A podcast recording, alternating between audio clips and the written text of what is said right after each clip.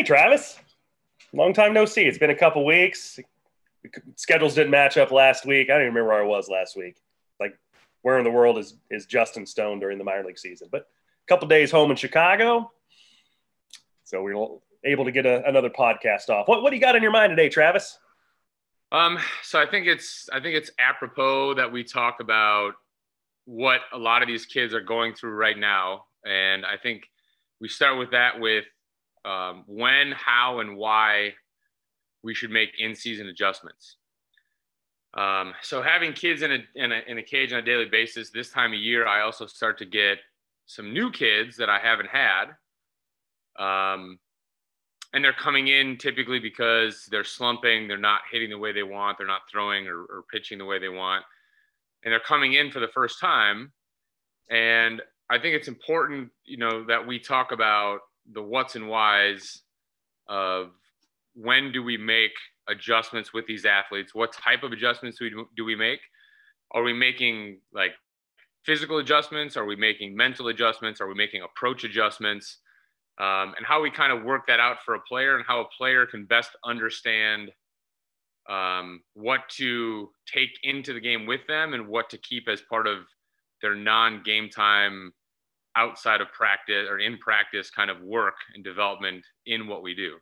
So I'm just curious as as to your opinion here to start with as to what type of adjustments um, are you recommending or do you have you found that are easier to do um, during in season let's say for someone who's to start with for someone that's already been let's say with a coach so they're already familiar with the coach and, and some of the verbiage that they're going with like what kind of adjustments from a physical standpoint would you be making in season?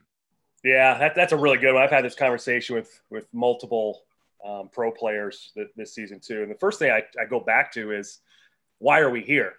Um, now, it's no fault of any coach necessarily to, to, to put a player in a position where they're not having success.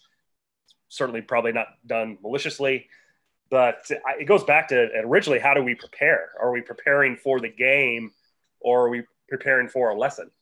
And I think a, a lot of times in that lesson scenario, kids aren't challenged enough with game like speed and you get a false sense of security of something that feels really good. Then they get to the game and they're like, oh shit, this isn't working.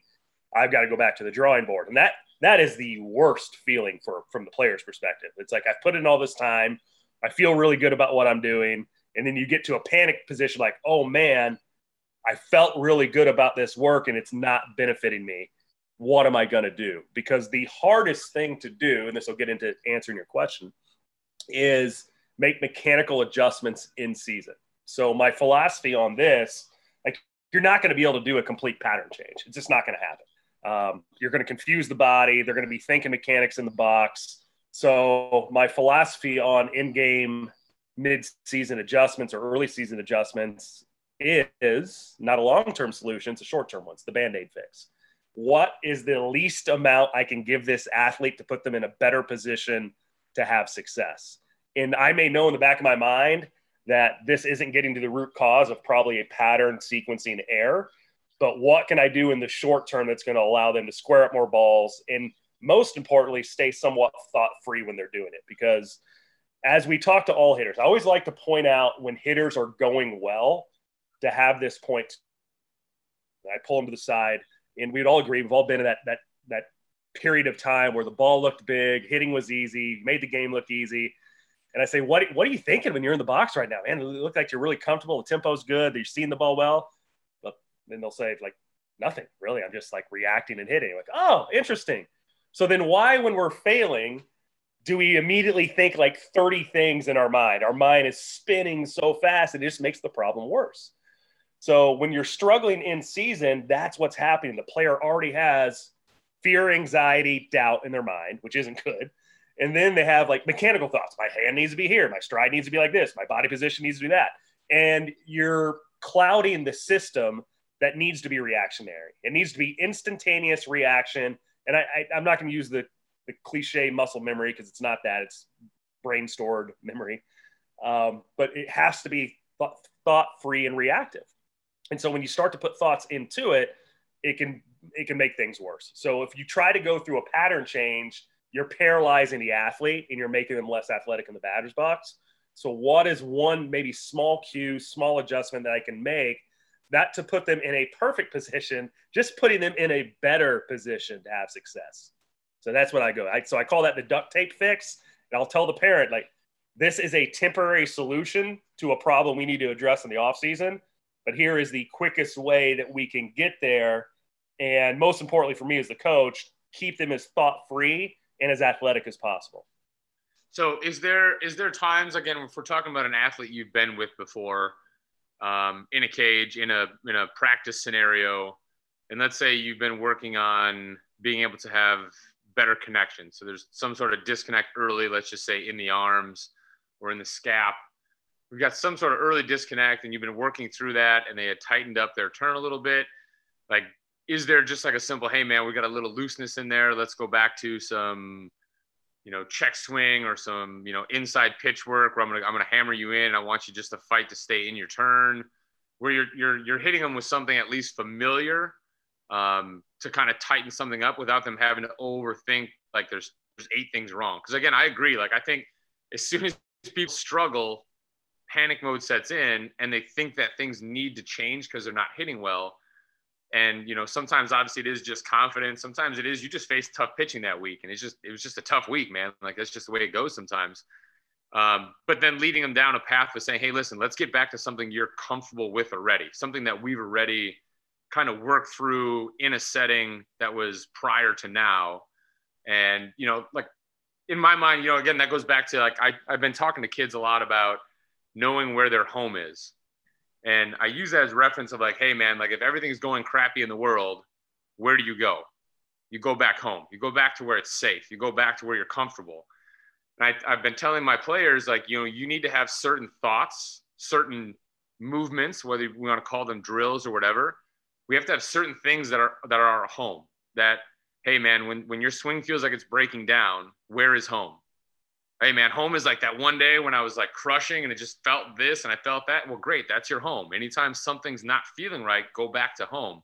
Or if there's a certain movement or drill that makes an athlete feel good about their swing, it's like when you're feeling something that's not right, find home. So, I mean, do you feel like there's a benefit in, in being able to bring kids back to that and kind of having them learn their own, let's say, like home of like, hey, man, how do you find home? Like, where's home, dude?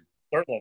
Yeah, I think I get on this soapbox every single year in the spring or the summer, and I say we do all this work in the off season of building a pattern, and then we get to games. They're like, "All right, man, I'm excited. I'm going to play a game. I'm ready to compete." And the difference between pro and amateur ball is pro ball you practice every day before you play.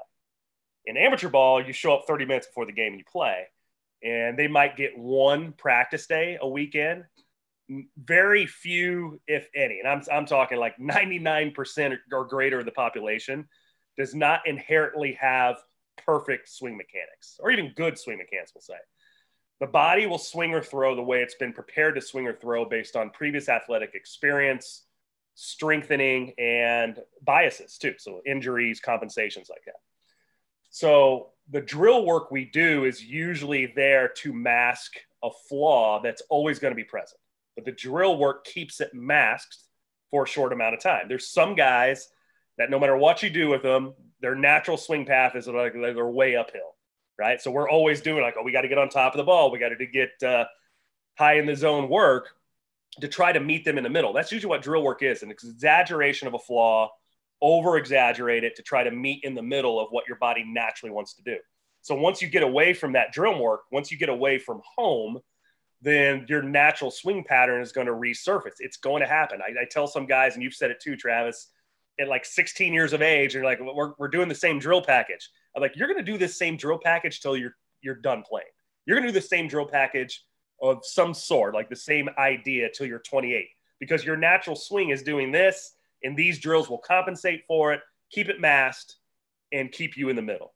So that, that's what home is for me. What what drills, what lead up work progressions do I need to do that even if it's dry prior to a travel ball tournament game, that is still beneficial. The body doesn't know necessarily that it's hitting an object. It does help, because again, the, the contact point part of hitting a ball is really, really important. And a lot of that information is stored in the brain based off previous experience. But there's the other side of the body pattern. And if we can keep the body pattern in that safe place at home, then those simple drills and cues um, need to be repeated over and over again, or, or the natural swing pattern of the player is going to resurface and, and likely a slump is to follow.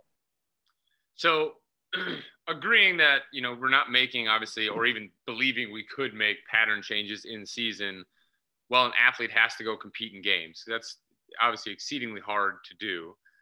What about from the mental standpoint? So you're getting an athlete in you already know in your mind that changing a pattern is not going to happen in the time in the time frame that they needed to happen in and have them feel any sort of comfort in the game with it. How do we then mentally approach that?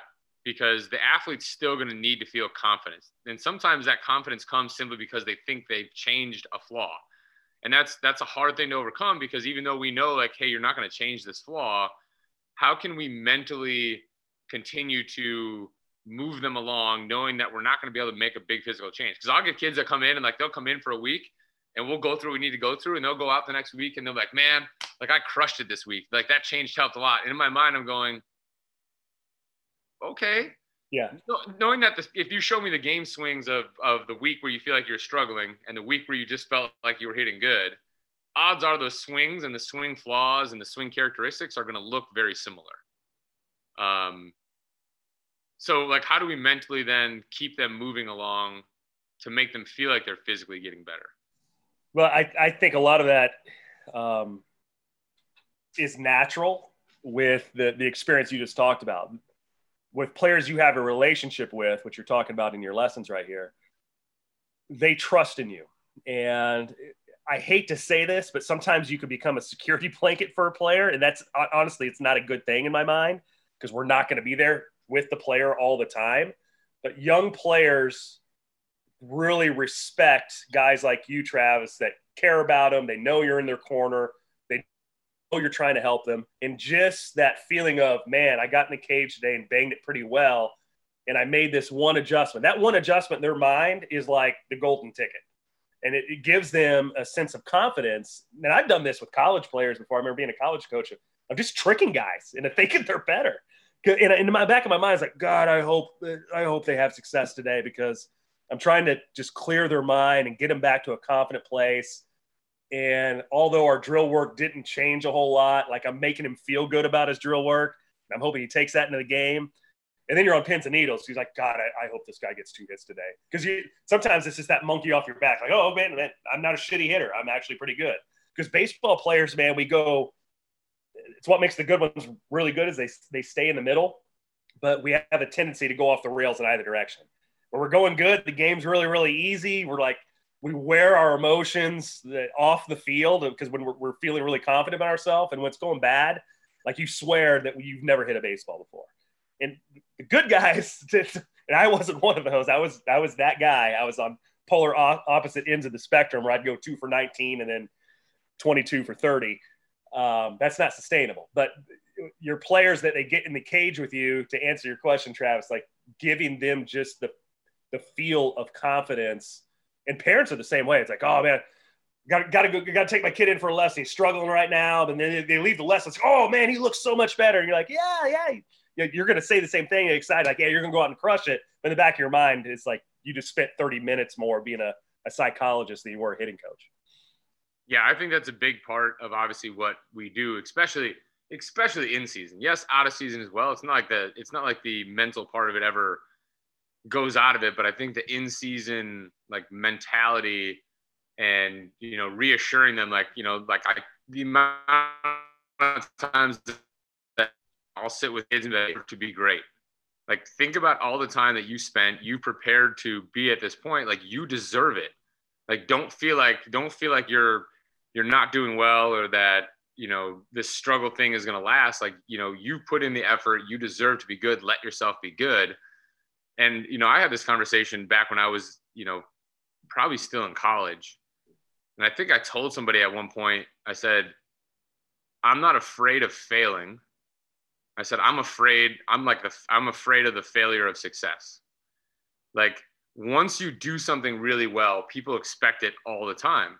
So it becomes almost this like, this prophecy of like, man, if I go out and I smash or I just go out and I deal, if I'm on the mound and I deal two, three games in a row, then if I have a bad game or if I have a mediocre game, then people are expecting this crazy thing.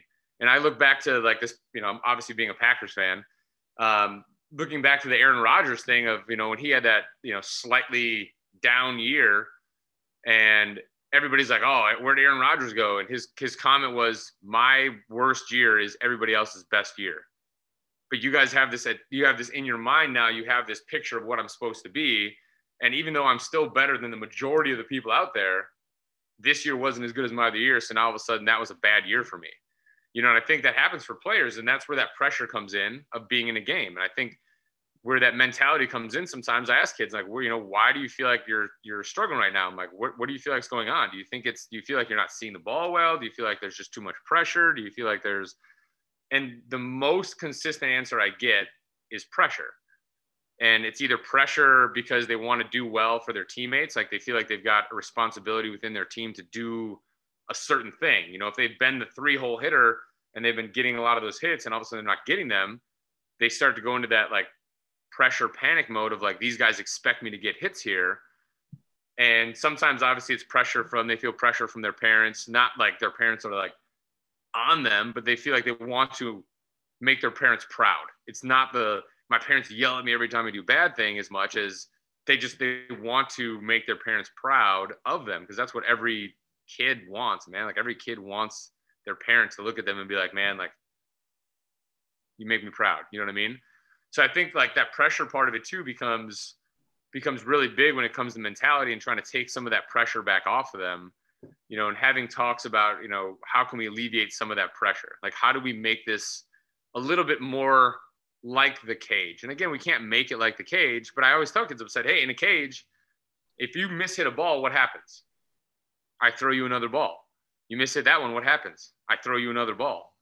Like so the pressure is less because you know you're going to get another crack at it, you know, and in a game there's no there's no there's no another crack at it. Like when that at bat's over, that at bat's over. So, you know, how do we start to communicate with these kids to understand that you know, pressure is pressure is for the most part somebody being unprepared and so if you've prepared, if you've worked hard in your off season, if you've done the things you're supposed to do, you should feel prepared. You should feel less pressure unless it's an outside source, like teammates, fans at the game, like other kids' parents, you know, fans of the game, or whether it is your own parents. So from that part, I think, you know, it's really important that, you know, we as coaches and parents that are tuning into this as well understand where that stuff comes from. And sometimes it's not intentionally put on a kid but it gets put on a kid and it's in their mind. And a lot of kids don't want to talk about it.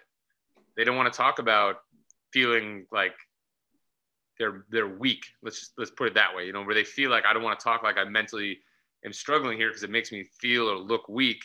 I'd rather just kind of swallow that and say yeah I just my timing's off because anytime you say your timing's off, coach like, oh yeah, that's that's probably what's wrong. It's the timing. It's just the timing. Um, so from a mentality standpoint, now let's get into. I, I, I want to hit on that last point because that that's a very real real thing. Um, and you talked about pressure a lot, and I use the word anxiety. Anxiety is real, and every kid feels it. And oftentimes, as parents, we protect our kids, and we don't want to talk about hard things. And I, I swear, Travis, I'm going to read this text to you here, here in just a second. But uh, it used to be other like front office people from other organizations would call me and, and want to talk about, I don't know, hitting tech, like new stuff that maybe we're doing. Now people from other organizations, front offices call me and want help with their kids. And it's, it's crazy. So I had somebody like front office worker from a high position in another organization call me yesterday and they said, Stony, my kid in the cage just crushes and he gets out into a game and it's like he's scared he won't swing. He like he's a smaller kid the zone's bigger at amateur level and he gets frustrated he's not swinging. And he i think he thought maybe i was going to say something of drill work and we talked about anxiety. And i said my suggestion to you is sit your son down and talk to them about the fear of striking out. And if you haven't ever talked about that before, get it out into the open. It's not like a, a dark, bastardly thing that we, we can't talk about. It's like taboo. Like talk about it. Like what what is the fear of striking out? What what what what is bad it's going to happen in your life by striking out? Do we want to strike out? No. Does it make it us, us upset because we want to do better? Sure. But getting it out in the open is going to reveal what anxieties your child has. And I said, your goal should be in every at bat, I'm going to get two of my best swings off. I'm going to get two of my ace swings off in every at bat.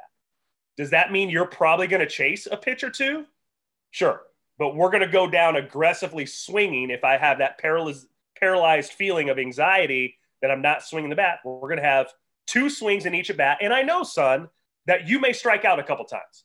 But I know in the back of my mind as a parent, my son's bat to ball skills are pretty good. And if he gets two of his best swings off, he's probably going to do, do something helpful. So, as you were talking just a second ago on that same subject, I got a text from this same person says, Justin, I can't thank you enough for your advice yesterday.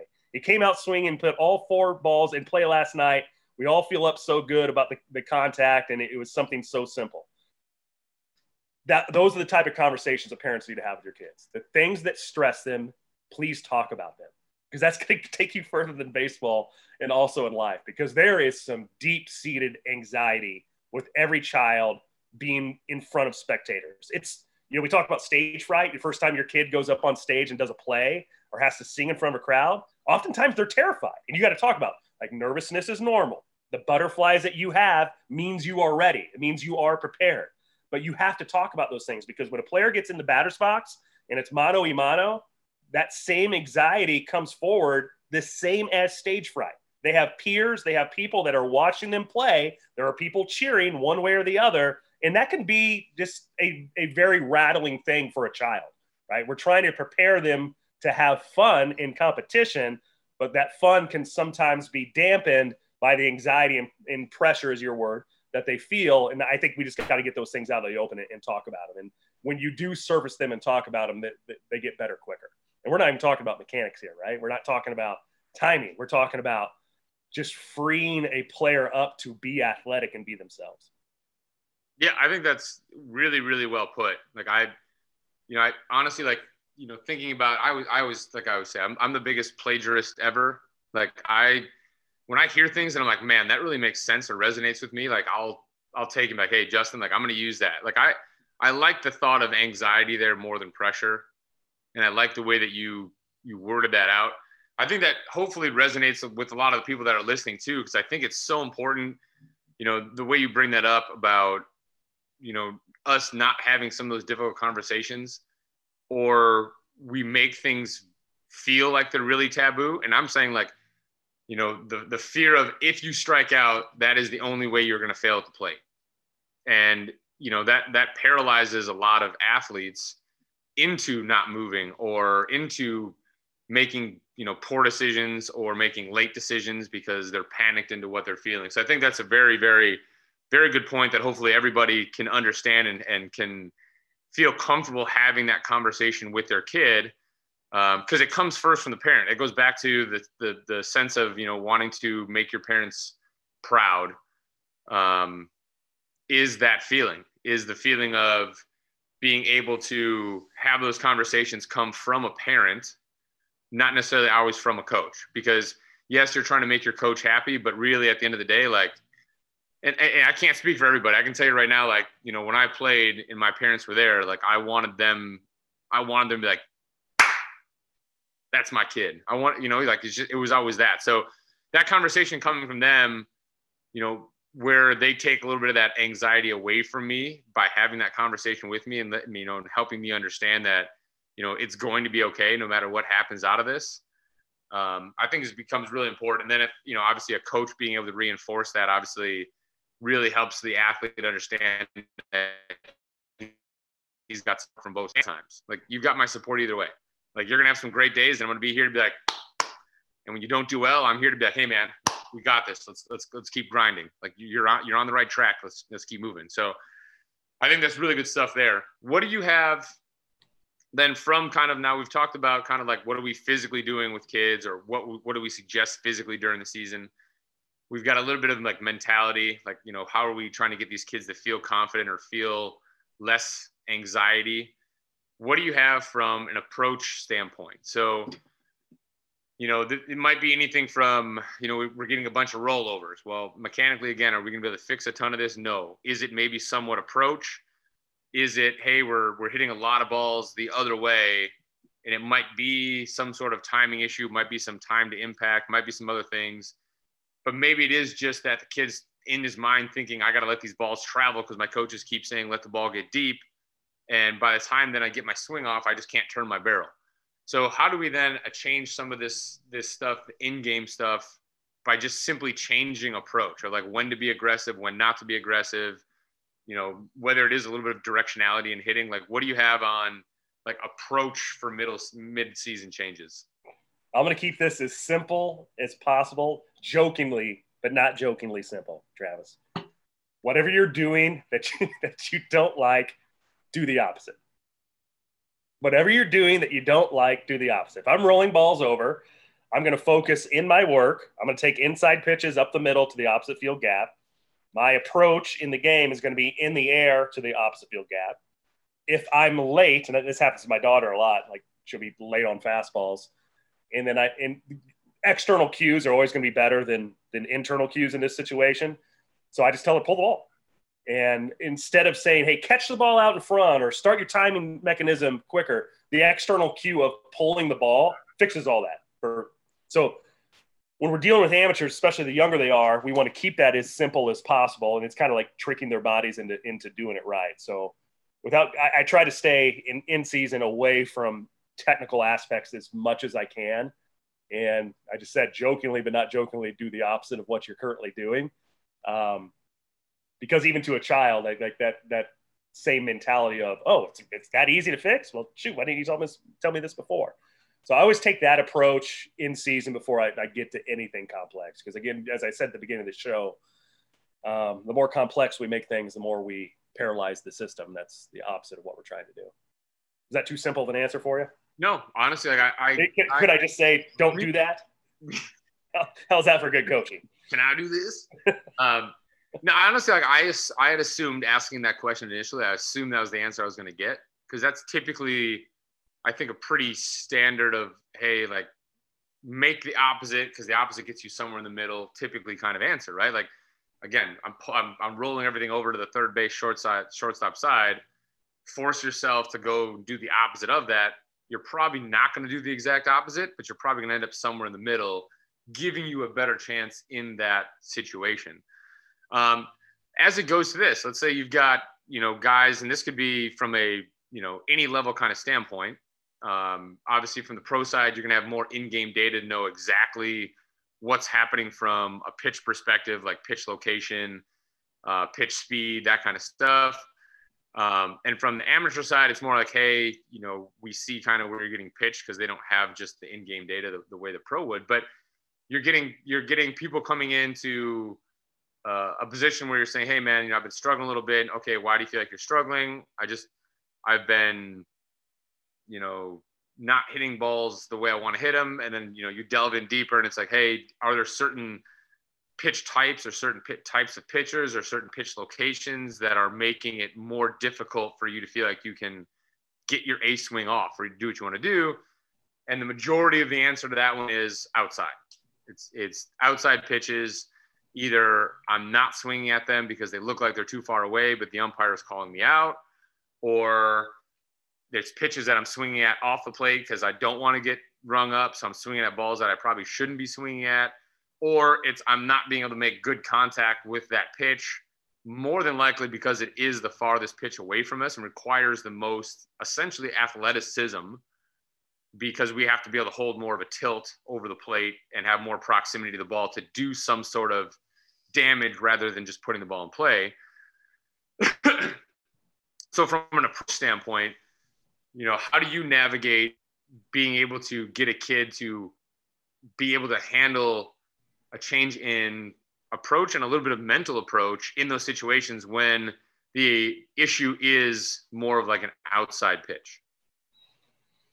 Yeah, the first thing that I do on that is setting their sights in the middle because when the player has a mindset of i am being exposed away or somebody's put usually a coach or a parent said you know you got to watch that outside pitch. We're struggling with that pitch. It, it, puts it in the kid's mind and then it becomes the forefront of their their first thought right? Oh pitch away. I got to protect against the pitch away.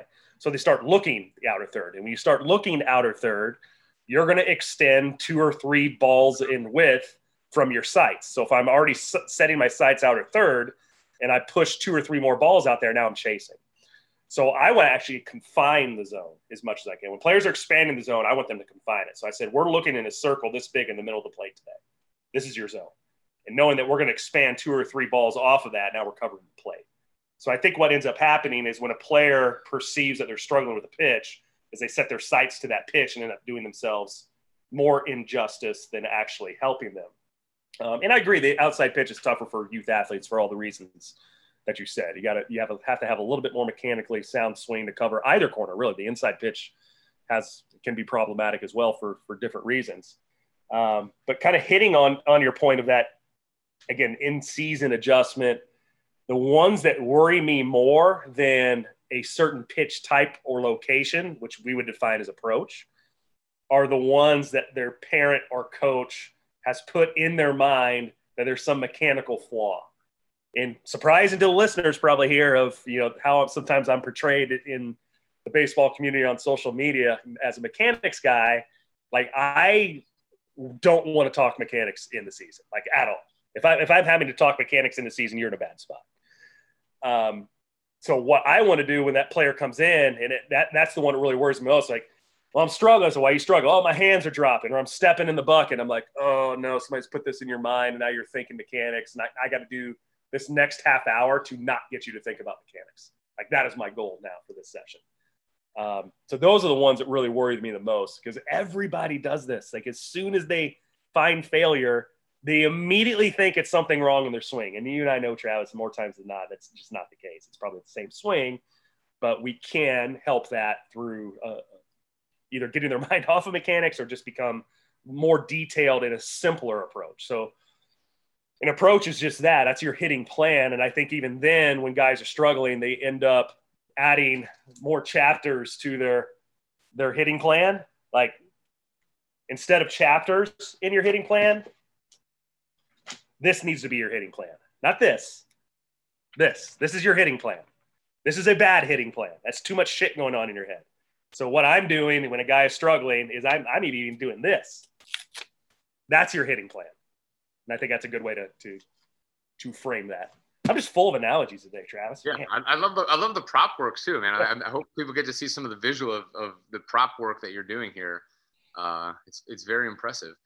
Um, I know that for me, like one thing that I've been having conversations with with youth athletes um, in season because a lot of them, I, I, I you know, most kids when they're coming in, and, and, you know, the kids that are coming in, I would say probably it's probably half and half. Like half of them come in like, man, I've just been I've been crushing the ball all season. Like I just want to stay, I want to stay fresh. So I'm, I'm coming in just to make sure that you know, almost more like a, a continued confidence session.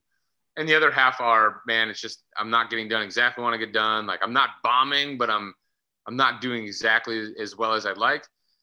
And you know, a lot of times what that comes down to is the first thing out of their out of their mouth ends up becoming the umpire called this pitch on me. The umpire called that pitch on me. You know, I, I didn't get this call. You know, I it shouldn't have been a strike. Yada yada yada. And I had this conversation with a young man that I've been working with for a while. And I think it's a, a, pretty good conversation to even have. And for parents and for kids, so parents, this is another conversation to have with your kids if your kids aren't listening to to this podcast and you are or even as coaches out there. I hope the kids aren't listening to podcasts because i have a potty mouth on the podcast. I mean yeah. I, I pretty much have a potty mouth in regular life. I just, yeah. I, I, just don't do it around kids. Um, conversation the conversation that conversation i had with the kid and this kid this kid is a 13 year old kid and probably has some of the best zone recognition that I've seen ever. Like I'm talking any level athlete I've ever worked with. Like this kid knows his awareness of of the plate better than almost anybody else that I've ever been around. It's it's fun to watch to see somebody that advanced at that age do what he does. But his awareness of that sometimes gets him beat because like if, if he ever comes in and says, Yeah, that was they rang me up in a bad pitch, he is probably one of the only people that I completely go, You're probably right. Yeah. Most of the kids, it's like, yeah, you know, sometimes umpires don't make good calls, but in the back of my mind, I'm going, it was probably on the plate. You're just in a bad position to hit it, or so it seems like it's far away, or it seems like it wasn't something you could hit, or you weren't ready in that moment to attack. And by the time you made the decision to attack, you couldn't pull it off. But what I told this kid is I said, I said, your asset right now, which is understanding your zone, is actually your deficit right now. And he kind of looked at me and I said, you know, you have to understand this. Like, you can't take advantage of knowing your zone until the umpires are good enough for your zone awareness to matter. That's totally because, true. Because totally. umpires at your age are going to call balls high. They're going to call them an inch, two, sometimes three inches off the plate. And they have to. Well, and so that's what I told him. I told him, I said, your asset, you have to understand this is long term versus short term. Like this asset is gonna is gonna get you really far in this game at some point. But right now at your age, it's going to hurt you because you know what a strike and what a ball is like within a within a millimeter. I'm like, hey, where's that pitch? He'd make a fist. I'm like, that's literally exactly where that ball crossed. And I told him, I said, it's kind of your deficit because you're gonna think that a lot of balls aren't on the plate and you're gonna be right, and you're not gonna swing at them and you're gonna get rung up, and then you're gonna get frustrated. And then, you know, coaches might get frustrated, like, why are you taking strike three? And in his mind, he's like, it's off the plate. And the coach has heard this his entire life too. The coach is like, well, obviously it's not off the plate. The umpire's calling it. You know what I mean? So, uh, you know, with him, you know, then we had a conversation. I said, listen, man, like, where are you getting pitched? He's like, almost always away. I said, okay. So in your mindset, I'm like, listen, man, like, how do you make the outside of the plate feel like the middle of the plate? Meaning that he, in this, every kid gets different adjustments, right? Like, I know what this kid's capable of and you're not gonna like if you go in on him, you're not gonna get it in on him anyways. If he's looking away, he's still gonna get in. Now he might pull it foul. The majority of amateur pitchers are thrown away anyway because they're well, they're scared of hitting. Right. So so in my mindset, like for him, it was like taking what you would call your circle, and I was taking that circle from the middle of the plate and pushing it to the mm-hmm. outside of the plate and saying, listen. The majority of balls are going to be out there anyways. And if a guy misses middle, like you're going to handle it. It's not like if you're targeting outside, you can't manage the middle. And realistically, the ball's not going to end up inside unless a guy makes a mistake. And even at that point, this kid in his situation is good enough to at least barrel it foul or catch enough of it to hit it foul and not be beat for a strike three on that pitch. So part of it for him was that of like, hey, because now when we would start to hit, even though he still knew his zone really well, like he was barreling balls probably three, three and a half inches off the plate, like barreling easily, like it looked like a middle pitch because he was already looking out there. Now, obviously, as he gets older, the game changes. Guys have better secondary pitches, they can locate better. You are going to get some guys that will come inside a little bit more, not consistently, but a little bit more. So, you know, his approach will alter as he gets older and the game changes and he needs to change it. But in that mindset and that approach, I was like, man, like you're to get pitched away.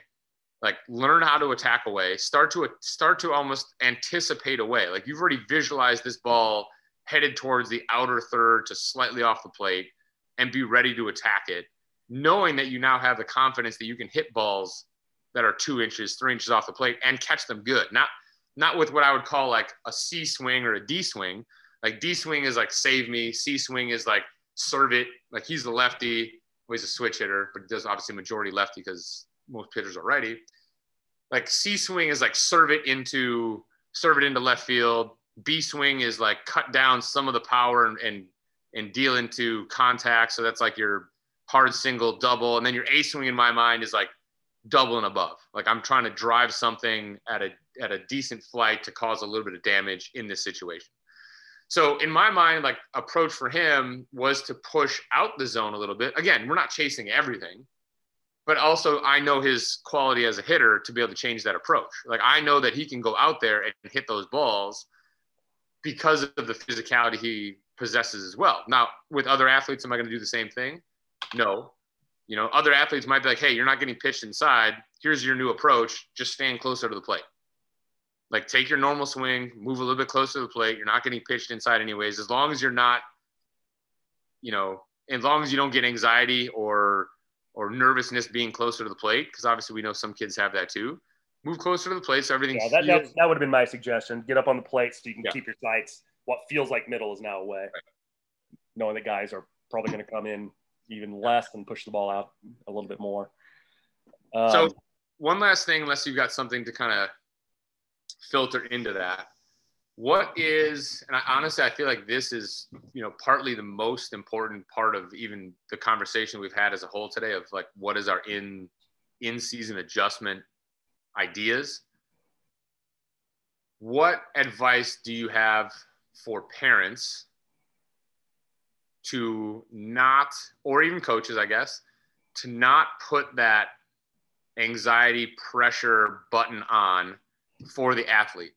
Like if a, if a kid hasn't been going in to get one-on-one work with a coach or to do stuff like that, sometimes you saying, "Hey, we need to go see somebody," is more of a pressure or anxiety builder for that kid. Like, oh man, something really is wrong. My parents trying to get me in to see somebody for help, or or even just the verbiage we use as a parent or as a coach. Now, obviously, you being being having those situations with having your girls playing playing ball as well like what's your advice to coaches parents as to how we navigate not putting that additional pressure on our kid that might be struggling at this moment Yeah, that's that's a good one because I'm I'm living through that right now.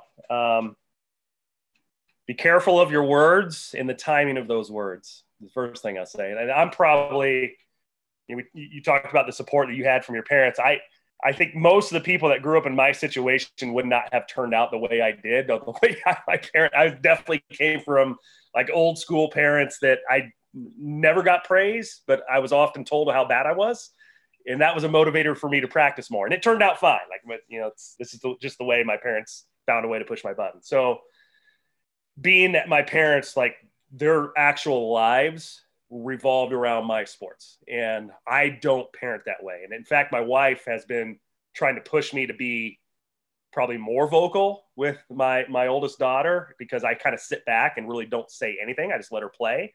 And when she comes to me and asks for something, obviously I help her, but I don't give her lessons.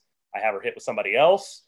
Um, so I, have kind of gone the, the, the complete opposite of the way that I was parented. Um, but I will say that like your words are extremely impactful, and the timing of those words may seem inconsequential to you, but are everything in the eyes of the child that loves you and wants your support. So, um, like trying to, my, my advice is diffusing the situation as much as possible. If you're taking somebody in for help, I'm pumping up the situation. Like I'm going to take, I, hey, I got from a friend of mine's been taking his kid in to hit with this awesome guy that, you know, he, he works with big leaguers. Um, seems like he's a really good dude and really excited about helping players be, become better. I'm going to take you in. Like I'm going to pump up the situation so the kid is excited about it. Like we want our kids to feel good about playing sports. Um, and the criticism that we have on them, like they wear, because usually the person that they're playing for oftentimes isn't just themselves. It's um, what, whether they're doing it consciously or whether you know we have no intention as parents of of putting them in this situation, but they're they're often doing it to please please you. They're they're doing it to please a parent, um, and that's a, a really powerful thing. So just be very cognizant of that, because anything you say that you may find inc- inconsequential is going to be multiplied in their minds times ten. I like it, man. I like it. I think it's I think it's really good that you know we had this conversation today, knowing that these kids are in the mid for most of them like right smack in the middle of their seasons. Um, Yeah, that's a good idea for the show, Travis. Nice job. yeah, you got high school kids jumping out of high school ball, heading into their summer ball. You've got youth, the youth uh, under that that are you know probably about halfway through, maybe a little bit past halfway through, but probably about halfway through their season. And some have been having some success. Some have been feeling like they've been struggling. Some feel like they're just kind of okay. But I think you know as the season keeps lingering on, you know people are going to have those those peaks and valleys, right? Like you're going to have some highs, you're going to have some lows. Knowing when to adjust and how to adjust to those, whether it be physically, mentally, or approach wise, I think becomes a real big asset to those players. So Awesome, man. Yeah, it was a good one today. It's a good one today. Don't be that guy. What is it? You got one? Don't be a mean parent. Don't give Don't this, be a mean parent. The game's hard enough the way it is. Completely agreed. It is. It is an exceedingly hard game, and I don't think people really understand because they just assume that they're supposed to be, you know, young kids are, feel like they're supposed to be like pro athletes, and I'm like, like you're. Yeah, the hell. I see helicopter parents at the the league I play at. My, I'm like, oh my god, you're you're, you're just killing your kid, man. Your kid's 12. Yeah. They can't even physically do what you're asking them to do yet, for the most part. Like they can get close because like they've learned to maybe move a little bit, but like like they can't they can't do what you're seeing on TV. They can't do they can't do that yet.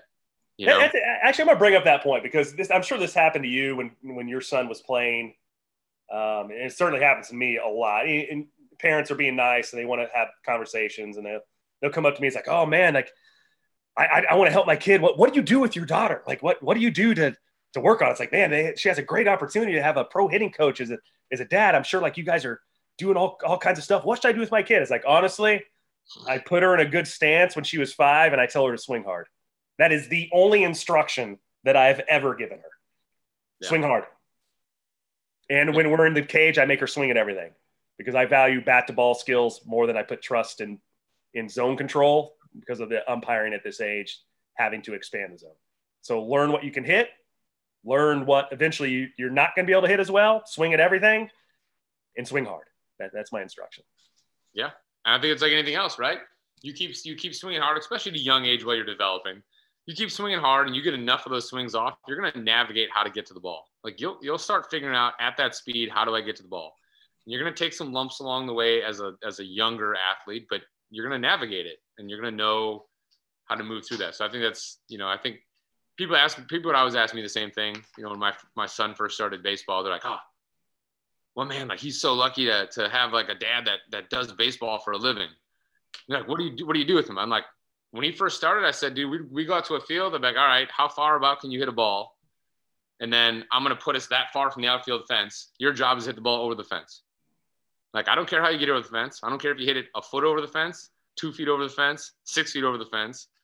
Hit the ball over the fence. And as soon as you could hit it over the fence, it was like, all right, let's back up four more feet. Can you get it back over the fence again? Can you get it over the fence? So again, this wasn't like, oh, we're trying to hit home runs. It was, listen, like the fence is three and a half feet high. So at that at that at that position, at least you're hitting the ball over infield if you're hitting the ball right now, and that's a really good place to start. And it was like what started naturally happening, like let, he started having a natural leg kick. He started, you know, naturally being able to move his body to get in a line to hit a ball in a, in a certain direction. And like just characteristics you're going to see of higher level athletes. Now he couldn't do it anywhere near as physical and he couldn't repeat it the way that they could because he, he's a kid. But you could start seeing those characteristics come. And you're like, man, if you can just get a couple more years of just building those characteristics as your body and your strength and your stability and everything starts catching up to you a little bit, you'd be in a pretty yeah. good spot. Yep. So, in this 45 minute episode, uh, we told parents how to navigate the youth baseball and softball. Parties. It's way and it's way more difficult than what what we explained in 45 minutes. But cheers to all the the parents out there that are spending their time dragging their kids to and from the ballpark. It's an awesome thing. Absolutely. All right, y'all. Until next time.